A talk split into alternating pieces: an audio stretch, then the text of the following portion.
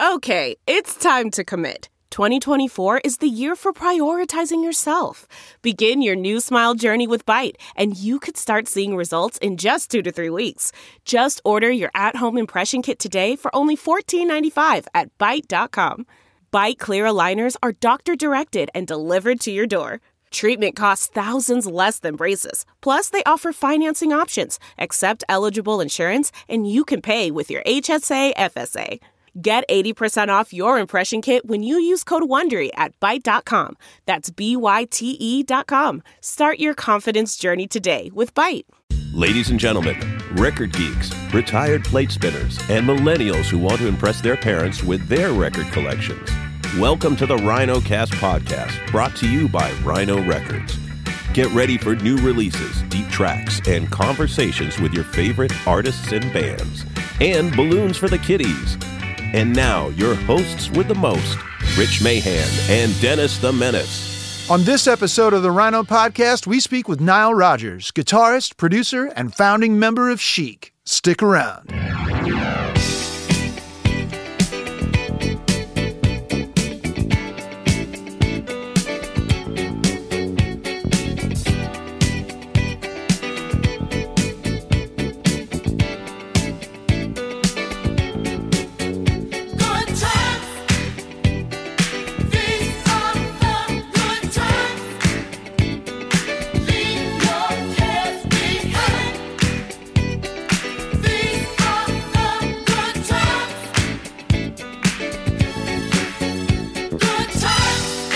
Hey, Rich. Hey, Dennis. We have had some amazing, amazing guests on this podcast. This is royalty. There's no doubt about that. So very excited to have Nile Rodgers on the show. Nile Rodgers live from his room at Abbey Road Studios. Yeah, how cool is that?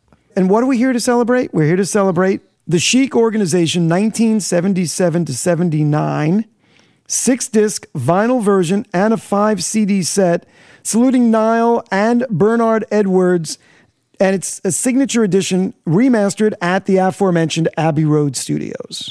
Nile was gracious enough to spend some time with us and give us all the backstory about how it all came together. I think people are going to really find this conversation interesting. Indeed, and we're talking the first 3 Chic albums, Sister Sledge's We Are Family, plus 12-inch mixes and 7-inch edits from the era. So there's going to be something for everybody on this one. And of course, besides just Chic, he has such a storied career. He's produced some of the most popular albums out there. These records, it's a lot more than disco. When you hear about Nile's background, playing at the Apollo and how he and Bernard got together, it's really incredible stuff. And for example, for those who are listening who are collectors, you can't buy things like a 12-inch reissue of Chic's first single. If you did find that on one of those auction websites, it would break your bank. There's no question about it. And you can get everything here in one fell swoop. Yeah, and this set has been remastered from the original Atlantic Stereo tapes.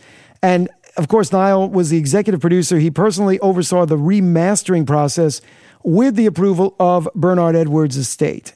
They really took the extra steps to make sure that it sounded fantastic. So, for instance, the 6-disc vinyl version of this box set was mastered at half speed and pressed on 180-gram vinyl audio. This vinyl is heavy in both content and weight.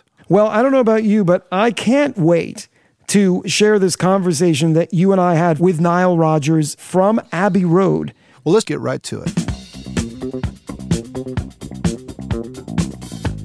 Would you introduce yourself, please?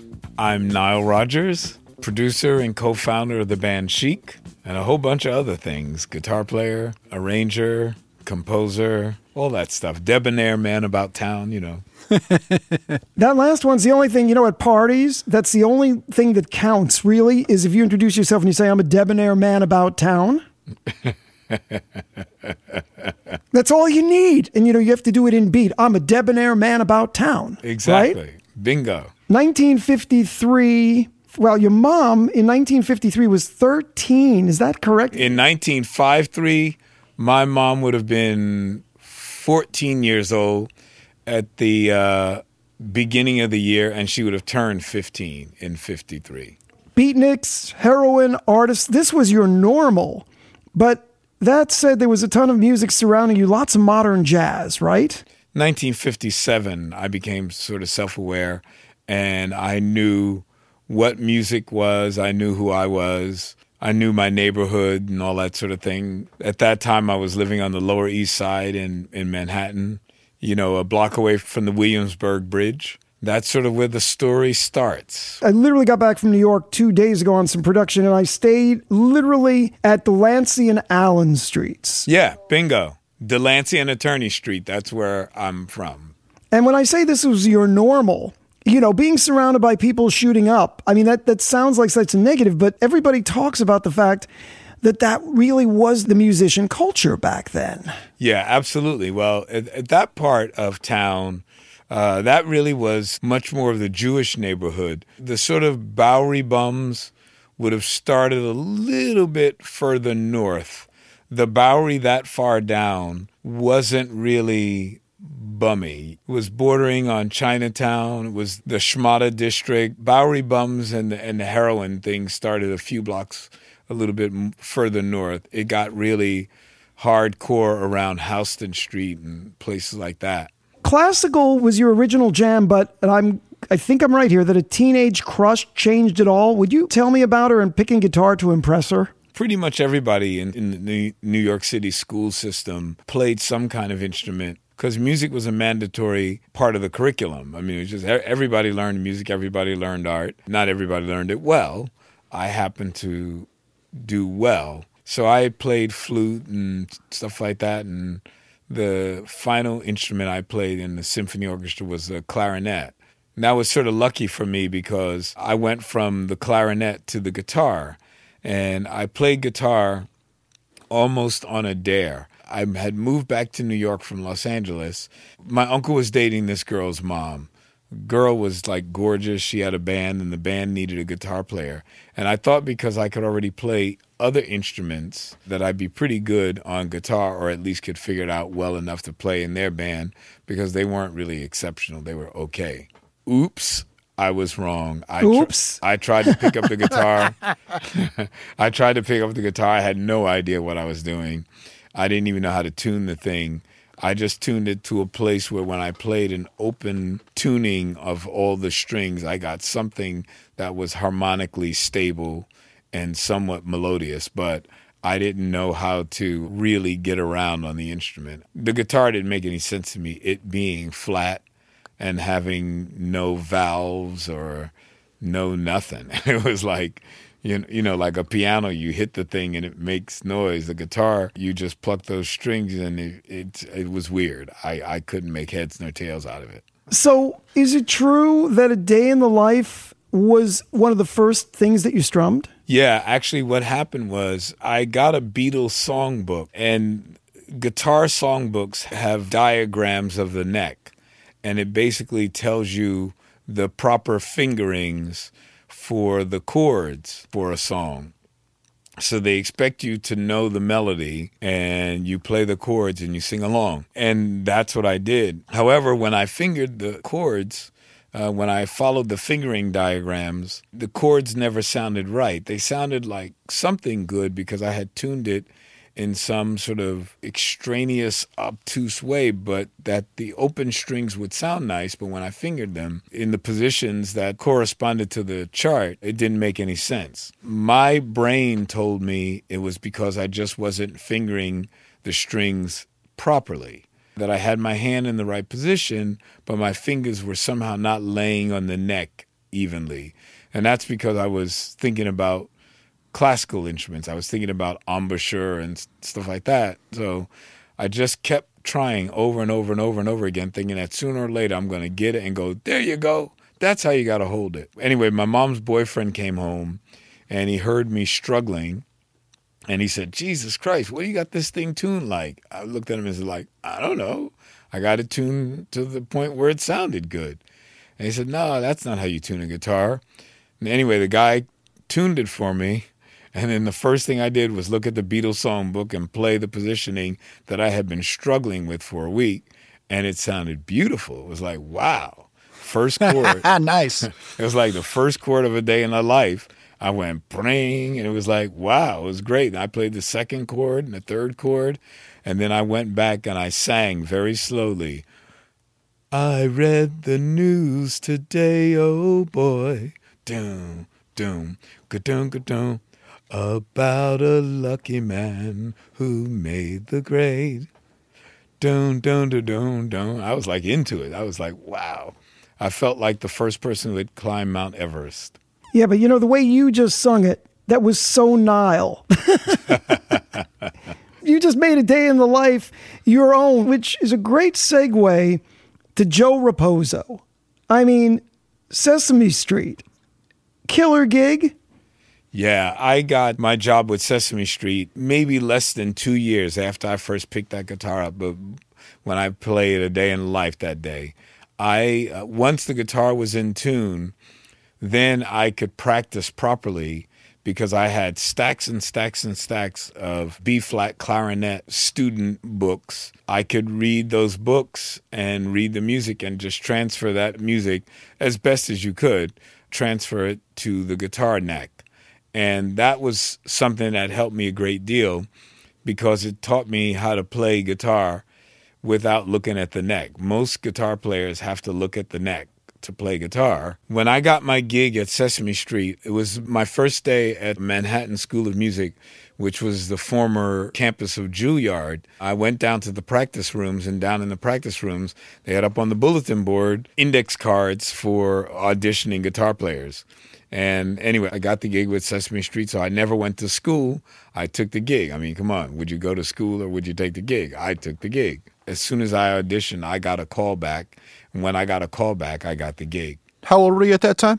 I couldn't have been any more than 19. It's a little bit tricky for me because we could probably figure it out if we look up in Google or Wikipedia or whatever the first year that Sesame Street was on the air. So I wasn't there the first year. That was Carlos Alomar. Carlos Alomar wound up going and joining the Young Americans. No, sorry about that. Carlos went from Sesame Street to the Apollo Theater to the Young Americans. So I was probably with Sesame Street its second year or third year, not knowing if the television year sort of ran concurrently with the Apollo sessions. Great segue. How long was it between Sesame Street and joining the house band at the Apollo? I can't really tell because my teen years are somewhat of a blur, and they're only blurry chronologically. I remember all the events. I just don't know how long things took between events because just think when you're 18, you've only been self-aware for 13 years. So everything seems like an eternity. You know, just think about it. Go back to when you were 18. It took forever to turn 21. But once you turned 21, you became 25 pretty quick. And from 25 to 30 was overnight, and 30 to 40, I mean, forget about it. It's ridiculous. So being in a house band, you're basically handed the charts for the artist, and you need to play. Very much like, you know, the talk show bands have to do these days. Right. You know, maybe you get a rehearsal. So tell me one story, if you can remember a good one, about an artist you played behind, and you were handed the charts, and you said, whoa, this is going to be something. None of the charts at the Apollo were hard, but what was really interesting was my very first day on the job. That particular show was a complete review format where we had maybe 5 or 6 artists.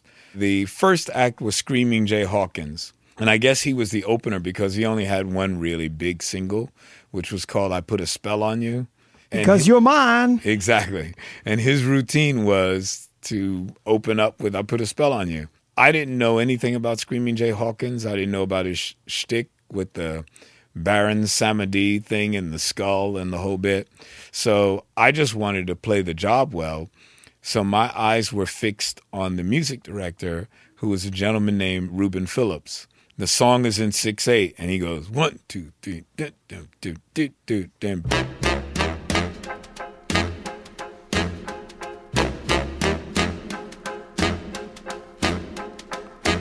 Put a spell on you.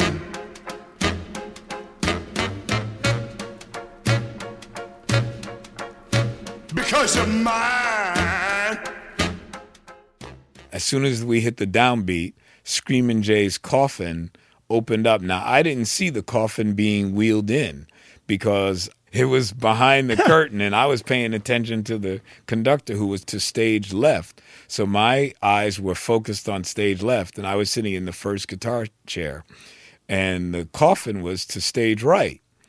And he jumped out of the coffin, scared the daylights out of me. I pulled my cord out of my guitar amp and tried to run stage left. And the Apollo employees had stage left blocked.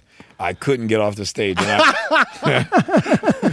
Then I ran behind the band, behind the drummer, and went to stage right. And they had that block too. So now I had to come all the way around the coffin.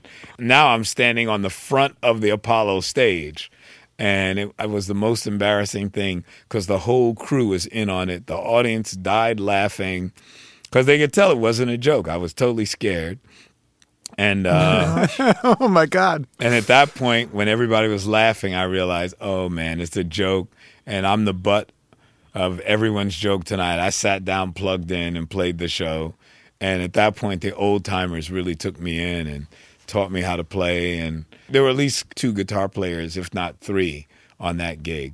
Probably two main guitar players who were in the Apollo band, and quite often artists that would perform would bring a guitar player as their band leader, because in those days R&B songs were quite guitar heavy because of all the rhythm and all the parts.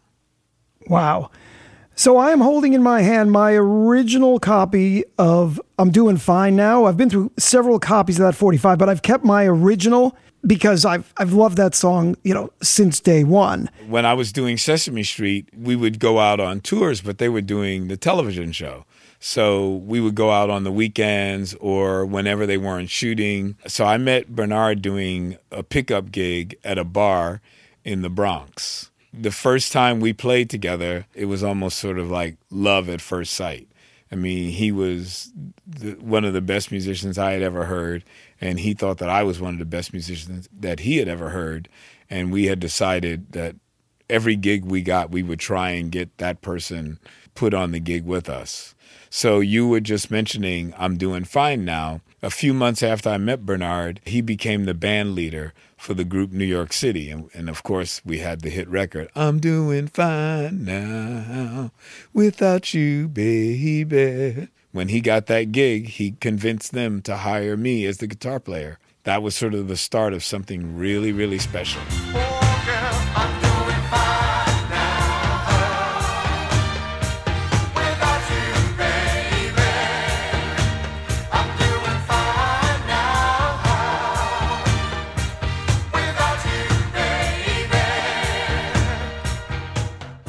That was the start of the Big Apple Band. Yep, the Big Apple Band. So it was New York City was the group signed to a label called Chelsea Records. Yep, a part of RCA. Yeah, yes, exactly. A lot of people don't realize this, but the CEO of Chelsea Records was married to Christina Sinatra. And Tina Sinatra named our band. She named New York City, New York City. Also, I used to clean up the plane that was owned by her father, Frank Sinatra, and that plane was called the Christina. So I sort of had Christina Sinatra in my life since I was a teenager. You toured behind Luther Vandross, Ashford and Simpson, and of course Luther would proved to be influential in other ways to your music as part of the Chic Choir moving forward with Alpha and Norma Jean and the others. So let's segue a little bit into Big Apple Band, into Chic. A Fifth of Beethoven killed your name, didn't it? Yes, exactly. So I'm working with Sesame Street, then I go to the Apollo, then I do New York City. Bernard and I gigging, we're going all over the world with these guys. They put out their second album, and the second album didn't yield any hits. So the group broke up and left me in London. Our last gig was somewhere in England, I think in Hull or Goole or something like that. And anyway, so we were based in London, and we would just ride off on the bus every day to the gigs. Anyway, so we were packing up the bus to go to the airport, and somebody stole my bag, which had all my money and my passport. This was a Friday, and I would have to wait until Monday to go to the U.S. Embassy. You know the old joke, what do you call a musician without a girlfriend? Homeless. Exactly. Exactly. Well, I happen to have a girlfriend, so I wasn't homeless. So I stayed at her apartment over the weekend. And over that weekend, she took me to see her favorite band, which was a group called Roxy Music. I had never heard of Roxy Music. And when we went to see them, I was blown away. I had never seen anything like that.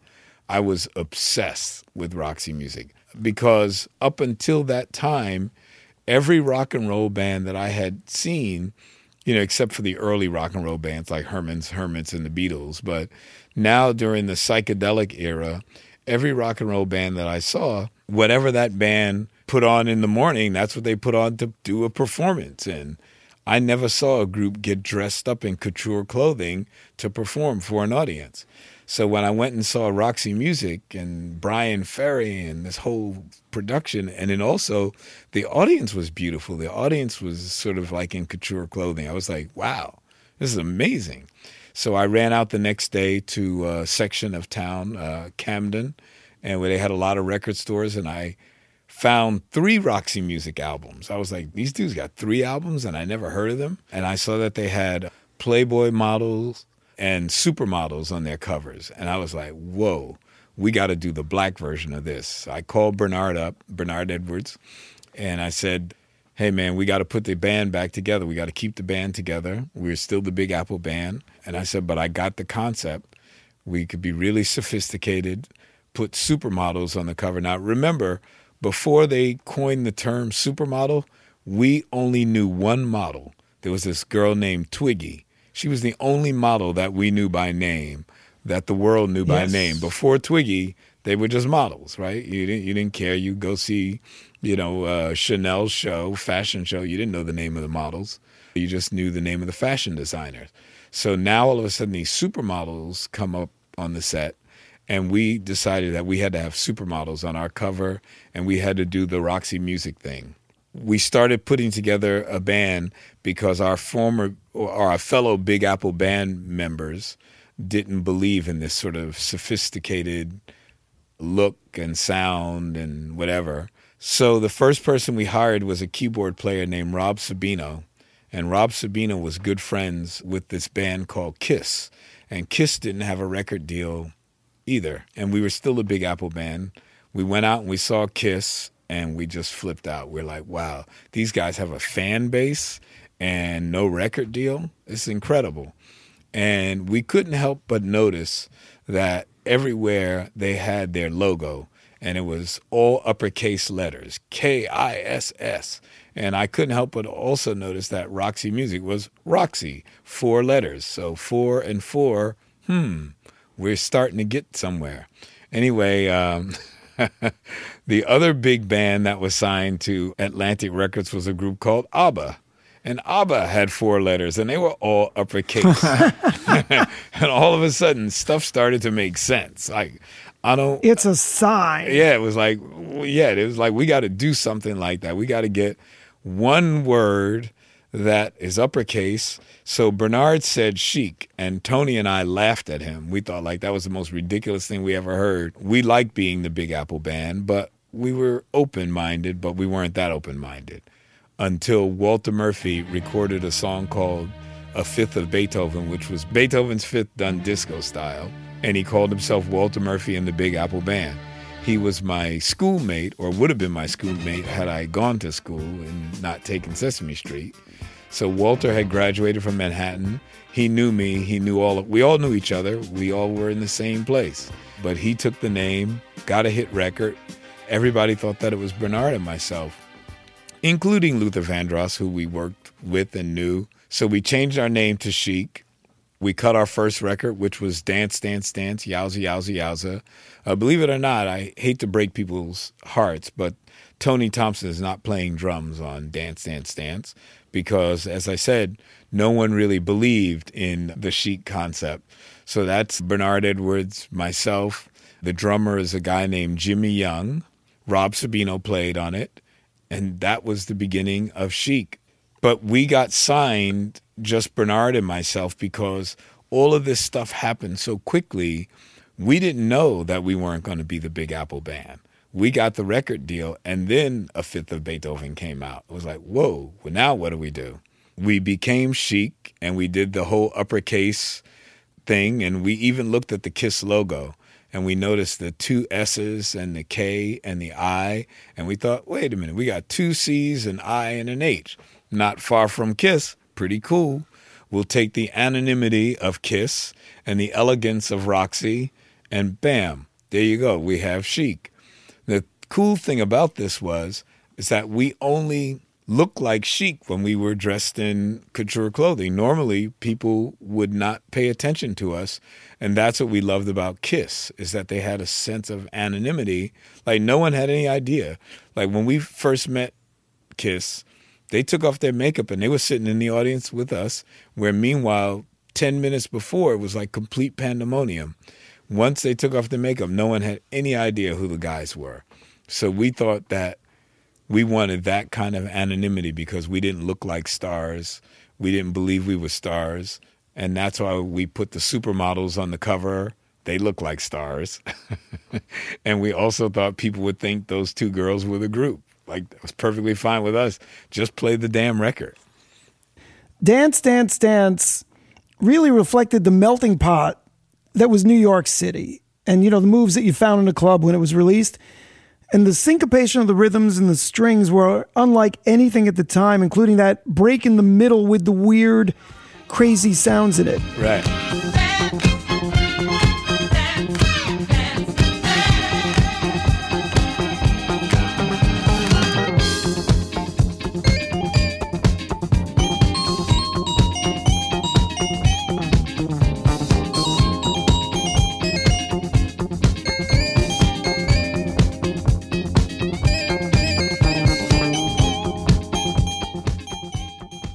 How did you know when you recorded that, when you recorded Everybody Dance, how did you know that you were onto something? I mean, obviously it got played in a club and you got reactions. That we know. That story's well told. We had a pretty good instinct for what was happening in the clubs. We had seen a number of jazz artists that we were big fans of get hit records playing disco. And we thought, wow, this is pretty cool. We could play a style of music, hold your head up high, because it was cool and sophisticated chord changes. And then I would do all the orchestration. And if you look at, you know, the people playing on any Chic record, it was always the cream of the crop of New York musicians. You know, one day we were working for Luther Vandross. He was our boss. We cut our first record. Next thing you know, we were his boss. He came out on the road with us. He taught us the whole vocal style. We got signed to the same label. Luther Vandross was signed to Atlantic. So he has two albums on Atlantic. Neither was as big as the first Chic record. So we flipped the script and he became our employee. So things were going great for us right from the start. We got signed to a singles deal, only Bernard Edwards and myself. We weren't called Chic. We made up the name after we got the deal. We were only signed to a singles deal, so our record had to be a hit. So that style of orchestration that I was doing was a cross between what was going on with Barry White and Silver Convention and stuff like that, but we didn't want to go heavy, heavy disco. We wanted our sound to really be about the band, about the rhythm section, and really about the interplay between Bernard Edwards and myself.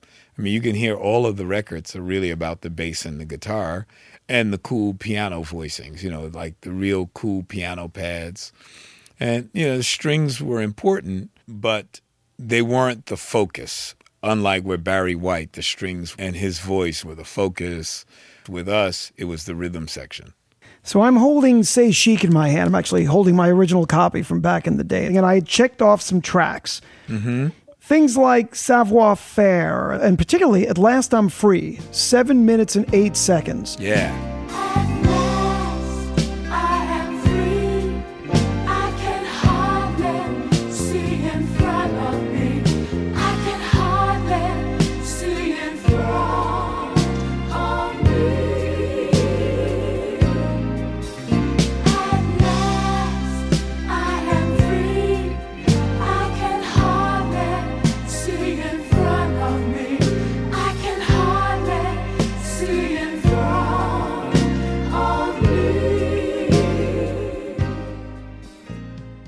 So when people try to portray Chic as a disco band, it was indeed about the composition and about the tone and about the sound you were creating. It wasn't really about disco. No, it wasn't about disco at all. It was about the openness of disco, the fact that disco allowed a band like us. We thought of ourselves more like a cross between Earth, Wind & Fire and Kool and the Gang more than we thought of ourselves like, you know, Cerrone or the Village People. But, you know, we love Cerrone. We love the Village People. We love Donna Summer. That's just not who we were. We were jazz musicians that sort of learned how to write pop songs, like the people that we were, you know, proud of. The Norman Connors, Herbie Hancock, Herbie Mann, people like that, Roy Ayers, Joe Beck. All these people had big, big dance records, and we thought we could have a band that would specialize in these sort of jazzy dance records. You only needed to have... Yeah, Bionic Boogie is an example. Yeah. So Bionic Boogie, and I mean, a lot of bands were those type of things. I mean, you think of all of the Philly stuff. These are all serious musicians who learned how to write really good pop songs. So that's what we were, and the only difference is that we went on the road. We got a hit, and we took it out there, and we were on stage with the hardcore funk bands. The same reaction that I had when I saw Roxy Music, that's the reaction people had when they saw Chic. When they saw that we had girls on saxophone, trumpet, 4 girls on violins. People had never seen that in R&B. I mean, it was like unbelievable. And we were out there with like some of the most hardcore funk bands in the world. It was pretty exciting to be a band during those early days of, I guess those were maybe the last days of disco, because unfortunately those groups didn't go out and tour, so they never had a real presence. I think that if those groups had performed, the whole disco sucks movement would have never really brought them down. You know, if most of those bands were like Chic and could go out and play, I mean, hell, we can go play any day of the week with, you know, the Stones or Kiss, any of those bands, we'd have been fine. As a matter of fact, now I always tell my manager, how come we're not opening for like Elton John and Paul McCartney and artists like that? Because we certainly can hold our own. So we wanted to be with the rock bands. Matter of fact, the rock bands were some of our best friends. That's how we wound up producing Blondie. That's how I wound up producing Bowie, the B-52s. All those bands knew Chic as players. We were not just studio guys. We were people who could go out and perform. I would be remiss if we didn't go down the road with Katie, Debbie Kim, and Joni. Yeah. So it was the head of Atlantic who asked you to work your magic with them, right? Because they were literally family to him, and that became the signpost for one of the most iconic songs of the era, and for that matter, today. Yeah, as a matter of fact, what happened is that the head of Atlantic was Jerry Greenberg at the time, and he thought that we really had Studio 54 fairy dust in a bottle, and that we could sprinkle it on anybody. He didn't offer us Sister Sledge, actually. He'd offered us the Rolling Stones and Bette Midler. And Bernard and I thought, well, how are we going to produce the Rolling Stones? What are we going to do, tell Keith and Mick what to sing and play? We had a formula, and we knew that our formula worked. So we said to Jerry, instead of giving us somebody famous, why don't you give us somebody that's not famous, and we can make them famous? I mean, and we weren't cocky. We just knew what was happening in the streets. We said, if we can prove to you what we can do, wouldn't we be more valuable than just working with somebody that's already bringing in money? What if we can take somebody that's not bringing in any money and make them happen? So he told us about this group called Sister Sledge that was like family to the label. And he dictated basically what would be the lyrics to We Are Family to us. He talked about how when they come and visit the label, they stick together and this and that. We went home and we looked at our notes. We were trying to act professional. We had no idea what we were doing. We had instinct and we had a desire, but we didn't know how producers handled themselves in meetings. We didn't know anything. We just walked up to the office and tried to act like we were professional producers, because we had only produced Chic and we had only produced Norma Jean Wright. So when he told us about Sister Sledge, we just superimposed what he had said onto them. Believe it or not, we never met Sister Sledge until they came to the studio to sing, and we basically had the whole album written and conceptualized before they walked in the door. When they walked in the door, they saw us scribbling out the final words to We Are Family, and they got a little upset with us. They were like, what are you guys doing? We said, hold on, we're almost finished. and we were finishing up We Are Family, and next thing you know, we basically played their record, because when we did the demos, we had already sang the song. So it was like, all you guys got to do is sing on top of us, and we got it.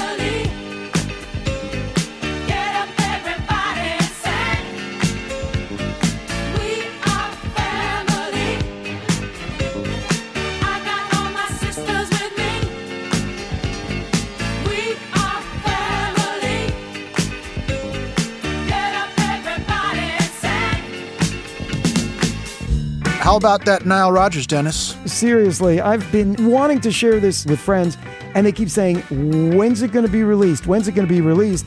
And I said, well, it's going to be released around the time that the Chic Organization 1977-79 box set is released. And this box set is in stores as of November 23rd of 2018. You can get it at your usual record store, online outlets, digitally through your favorite streaming service. But don't forget, folks, it does come in 2 physical sets. It's a 5 CD box set and 6 disc vinyl version. More music than you can shake a stick at from the master of funk, Nile Rodgers. It's chic. And last but certainly not least, don't forget to hit that subscribe button so you don't miss the next Rhino Cast. Executive producers for Rhino, John Hughes and Lauren Goldberg. Produced for Rhino by Pop Cult and Rich Mahan Promotions. All rights reserved.